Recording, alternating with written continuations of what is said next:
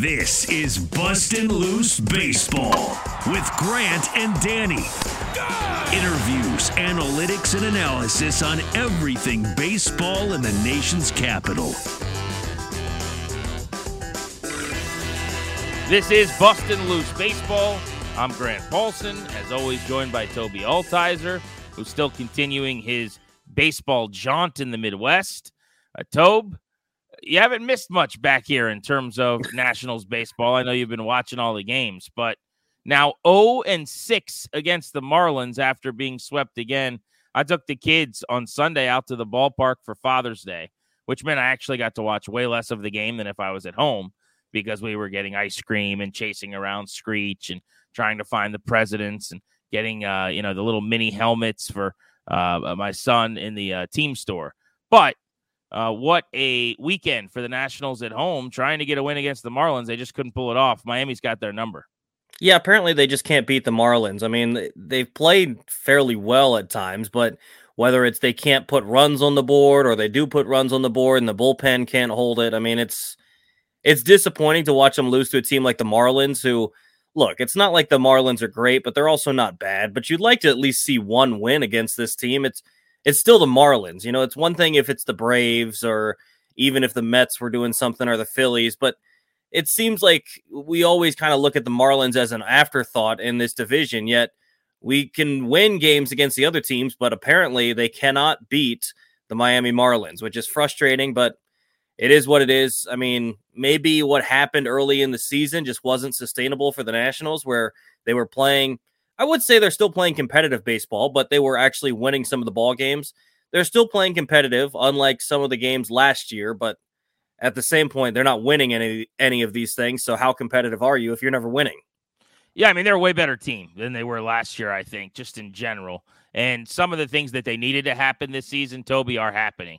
You know, we talked at the beginning of the year about kind of keeping our eyes on the prize here. Like, let's not get lost among a tree or two in the forest right? This is about young pitching and MacKenzie Gore and Josiah Gray. And those two guys have thrown the ball pretty well. Uh, this is about getting more out of CJ Abrams and Keibert Ruiz. And while I don't know that their progress has been linear, and certainly in Abrams' case, you know, there have been some frustrations in the field and the, the offense still hasn't come the way you want. Both are hitting for more power. There's been some encouraging signs. There's been some really good things even on the veteran side. You know, they might be able to flip a couple of the guys this year that they've brought in here or that they have on the roster for something at the deadline in a way that last year it didn't work out the way they wanted to with Nelson Cruz and you know a couple of the other guys that they ended up holding on to. Uh, I don't know if they're going to trade Lane Thomas or not, who homered again yesterday. He's got 11 home runs. He's got a higher OPS in right field right now than uh, Bryce Harper does coming back from injury in Philadelphia, as an example. He's having a really good year, and and I've been immensely impressed by him. I'm, I'm starting to think the guy's just a good baseball player. He's outstanding defensively. He hits for some power. He runs the base paths pretty well. Uh, there's a lot to like about Lane Thomas, but you know I think he's the kind of guy now you got to move and, and try to get a prospect for. But I know Nats fans are, are inevitably going to maybe want to see him hang. But whether it's him or Jeimer Candelario or even Trevor Williams, possibly, uh, they're going to be able. You know, I'm not saying to get elite prospects, but to maybe flip those guys for something and so, uh, in general, even though things are ugly right now, like the month of June has been gross. They are 3 and 11 this month. They've been outscored by 26 runs. They've kind of crashed back down to earth. This is a lot more like last year, you know, after about seven or so weeks of playing 500 ball with an even margin. I, think that the big picture, if you go up in a helicopter 10,000 feet above Nats Park, you know, this is still a, you know, a lot better than it was last year. And, and I still feel like they're closer to being competitive again, and maybe I would have anticipated at the start of the season. Yeah, I mean, you can see the hope, like you mentioned. You see good things out of Gore and Gray. You'd like to see a little bit more out of Ruiz and Abrams, but at the same point, you're starting to see a little bit more of who those guys are. And maybe it's not as good as you'd like, but you're at least getting some development with those guys. And I think the big thing that's happened this season is Lane Thomas. Like you mentioned, it's going to be an interesting balancing act if you're act if you're Mike Rizzo and Davey Martinez you obviously want to capitalize on his value right now, which is, I would think, decently high. I wouldn't say that you're going to get a top prospect for it, but you're going to get, I would say, a better player than you would have expected at the beginning of the year if you were to look at trading Lane Thomas. But at the same point, if you're the Nationals, how hard is it to continue to trade these guys and then bring guys up that really aren't qualified? Because right now you're going to bring up what Alex Call to play in his spot. And so the baseball and the product on the field is just going to get worse by moving Lane Thomas. Look, long term, that obviously makes a lot of sense. But you also have to understand, too, and Davey talked about it at the beginning of the year. Mike Rizzo talked about it at the beginning of the year. And maybe it's just coach talk, GM talk, but they want to compete in games. And you also want these guys to still be playing in, you know, decent spots, right? Where they're trying to win baseball games. You don't want it to become where you're only scoring a run every game. I mean, honestly, if you take out Lane Thomas in that Miami series, how many runs are they scoring? Lane Thomas was a big part of the offense and even maybe had a chance that was taken away by Victor Robles, which I want to talk about a little bit. But I, I think that overall, though, some of the guys have shown that you you can move them. Like Jeimer Candelario is another one that you mentioned, and if you're able to move him really for anything, I think that's what Rizzo's tried to do over the last couple of seasons is bring in some guys on short-term deals that can show some value and they can flip at the deadline.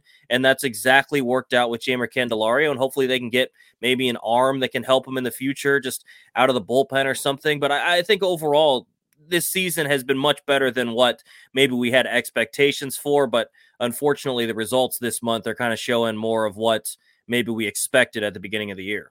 Yeah, and I'll say as far as Lane Thomas goes, and maybe we can jot this down for more of a detailed conversation in a few weeks closer to the deadline.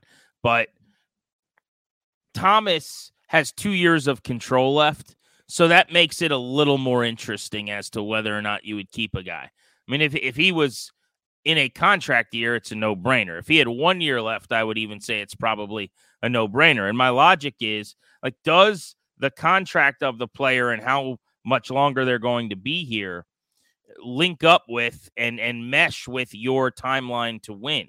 I mean, there is a chance right now. We're going to get into Paul Skenes in a little bit, but if you take Paul Skenes at number two overall, and you have him and Gore and Gray and Cavalli and Maybe, God forbid, you actually spend a little money on a starting pitcher next offseason or the offseason after that. In two seasons, there's no reason why you can't be a handful of games over 500 in a wild card team right now when Lane Thomas is in a walk year at that point, and maybe ideally with James Wood and Robert Hassell or some other combination of outfielders built around Wood, you know, possibly your third best outfielder and maybe a guy who can hit 20 homers and steal 14 bases and and hit 275 or something, like that's a decent major leaguer, right? So he could help you a- as a competitor. So I-, I think the fact that there's multiple years left makes it intriguing. I am just pretty cutthroat in my rebuilds. I think you can't get attached.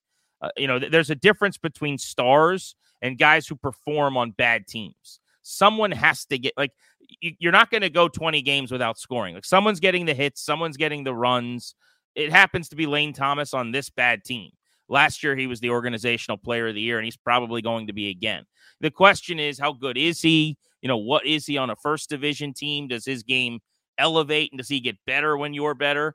I, happen to think he's actually pretty good because of the way he, he's shown his tools and, and not just on the base paths and the power, but in the field. You know, you look at how they acquired him. We had an interview with him on, on BLB uh, several weeks back, and he was talking about how many good players there were in the Cardinal system. And it was just kind of, it wasn't like they didn't think he was good. It was just kind of a numbers crunch with one of the better organizations at the time in the minors and all of baseball. And that's sometimes how you unearth some of these gems. So I do think it's an interesting conversation. But as a general rule, I want to go on record and say, like, I am, if you're not a prospect in the system right now and or one of the young big leaguers we highlight all the time, sub, you know, 25 years old or whatever, absolutely I'm likely trading you if I can get something decent back. Uh, people will say, well, what do you get back for, you know, this guy or that guy? The, the fact is, you know, when, you go get Riley Adams and he contributes eventually in some small capacity in the big leagues, that matters. You know, we had Drew Millas on the podcast recently. He was in AAA. He was played really well and looks like he's a better prospect maybe than people thought. Like that was an afterthought in, a deal with Josh Harrison. The, the whole goal should just be to add as many minor league players who improve your system as possible because that creates more competition. And then that competition kind of breeds more elevation of, of talent. And eventually, it, it doesn't matter if you get all stars, you're not going to, right? But eventually, like you, you have a second catcher in Adams and you have an infielder you can call up who can play off the bench. And I think that's kind of the goal with some of these players that you can't have delusions of grandeur on. You're just not getting blue chip prospects back for a lot of them. Yeah, and I think the thing is you have to just look at what you're going to get back. If it's not worth it and you're just going to get a couple mid-level guys and maybe you wanted a little bit more, then hold on to them. But if you can move them for something good, you have to move them. It's you can't get attached to them like you said. At some point a you know, a player on a bad team is going to put up numbers and it's Lane Thomas this year and like you said, I I do think that he is a good player. I think that he's found something with his approach of looking fastball, reacting to the breaking ball that they talked about a lot in the month of May and he had a little bit of a down spell, but it wasn't a super long one. Now he's back to hitting the long ball again in the month of June. So I think maybe he's found a little bit of something. Maybe it's something if it continues going and maybe Mike Rizzo looks at it and says, I think this guy could be a part of it. So maybe they would even look at holding on to him and maybe looking at him getting extended or something for cheap. But who knows? But I think if you could move him and get something nice for him, you absolutely do it. But at the same point, if you look at it, it's tough to continue to just move guys and bring up probably less than deserving. Uh, Alex Call's solid, but I, I, wouldn't say he's anything special. He's nothing great. To bring him up and just fill a spot for Lane Thomas being moved, I think is difficult. I understand that it's a business. I understand the players understand that it's a business as well. But at some point, it, it is a little bit difficult. But like you said, you can't get attached to these players and unfortunately, it seems like maybe that's a little bit of what I've done here with Lane Thomas because he's hitting the ball so well. Yeah, and, and I mean he's he is at least young enough. By the way, like that's part of the conversation too, right? It's not like he's Joey Meneses or something like that, right? Where if someone wants Joey Meneses uh, and they think as it's it's hot and in their lineup for a little more power and he's a 300 type hitter this year, uh, yeah, you move him in a heartbeat. He's older and he's at the end of his career in a lot of ways, even though it's just beginning, uh, with the next couple of years probably being as good as it, it's gotten. Uh, Lane Thomas is 27, so theoretically, there's good baseball left ahead of him. So, yeah, I don't think you're off base at all. I, I think there's going to be plenty of Nationals fans that will likely kind of back up what you're suggesting, um, and I, I think that actually makes a lot of sense. Um, specific to you know, you mentioned Call a couple times. I think Alex Call is like a really good 4A option. You know, there are other players though that that they could promote. Uh, I'm not telling you that you know they're as good as Lane Thomas, but former major leaguer Nomar Mazara is in their system, uh, playing at AAA in the outfield. He's played a bunch of time in the big leagues. Derek Hill has major league time and is hitting 326 at the AAA level. Uh, Jake Alu, I don't, I don't, think is an outfielder by any means, but they could put him out in left field and kind of swing some things around and, and make some things work. Uh, just looking at the AAA level in Double A, you obviously have James Wood. Now, whether or not they have him in the big leagues this year, I'm not sure. Uh, same about Robert Hassell, who who draws a lot of walks. Um, at the Double A level as well, um, there are other outfield options that are interesting to me, including Blake Rutherford, who's a former first round pick who's kind of killed the ball this year. We haven't talked a lot about him, but um, he's really interesting in this system. I, I don't have any thoughts that he's like going to be a, an all star, a superstar, or anything like that. But uh, this is a guy who is now 26 years old and has kind of bounced around uh, organizations after being an 18th overall pick. And if you look at his numbers this season in the minor leagues in uh, 34 games, I, I, think he may have just gotten promoted to AAA, as a matter of fact, uh, playing the last couple days. He's hitting uh, over 300 in multiple stops a 350 average with eight home runs and a 1024 OPS. Uh, for his minor league career, he's about a 280 hitter with about a 750 OPS. But you know, maybe he's figuring something out. So they would have options and and actually some interesting um, kind of prospects that that might be worth it and that you would consider bringing up and and seeing what happens. But uh, I think they got a big decision to make with Lane Thomas. There's no doubt about that. My lean right now would be to trade him because I just think his value is going to be at, at a high that, that you're not going to get back. Like the market is pretty thin this year. I mean, if he becomes one of the best available players in the outfield, you might be able to get a team like a legitimate prospect for him, which is crazy to think about a month or two ago. But if that's the case, that like it's hard to turn that down for a team yeah. in, in their build mode. I don't want you to think that I'm I don't want to trade him. Eh, the idea here is if you're not getting what you think he's worth, don't trade him. But if you're getting something that's really nice in return, go ahead and move him. Like I, I have no issue value. with it. Yes, exactly. You don't want to do a Bradley Beal trade, is what you're saying. that's exactly what I'm saying. I'm so happy about that Bradley Beal trade, which I guess is for another podcast on another.